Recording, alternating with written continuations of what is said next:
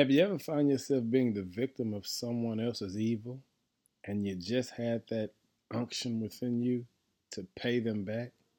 Well, but today we discover the ability and the power we have when we just do right. Romans 12 and 17 says, Never pay back evil with more evil. Do things in such a way that everyone can see that you are honorable. Forgiveness is one of the most powerful tools the God that we serve has given us. But some of us, for some reason, carry hurt for many years. Many have all but lost hope of finding real joy in this life because we're buried behind all of the hurt and pain of our past. The practice of biblical forgiveness, it really brings miracles and healing and freedom from all of that hurt.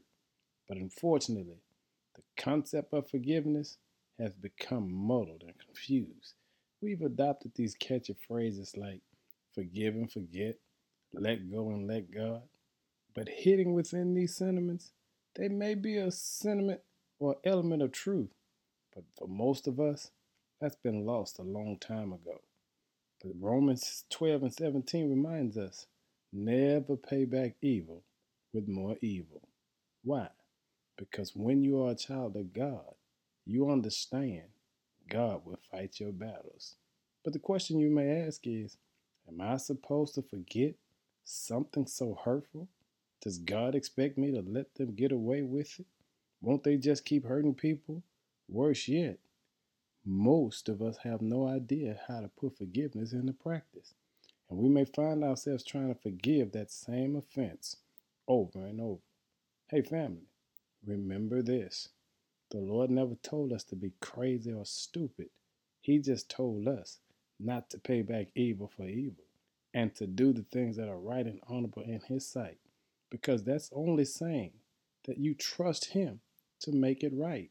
So today, remember, forgiveness is giving God the responsibility to make it right. And you need to know in due season, He will make it right. That's why the Bible says all things work together for the good of those that love the Lord and are called according to his purpose. So the next time someone mistreats you, I know you want to get them back, but trust God. And when you trust God, you understand that real power is letting God set it right.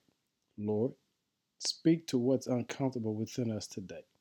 Forgive us for falling short Give us strength over the areas where we've been weak. Rehabilitate us from self destructive habits and pull together those areas that you know are falling apart so that we can be the disciples that you've called us to be. Thank you for fighting our battles. And that pain from the past, we trust you to heal it in due time. In Jesus' name, amen.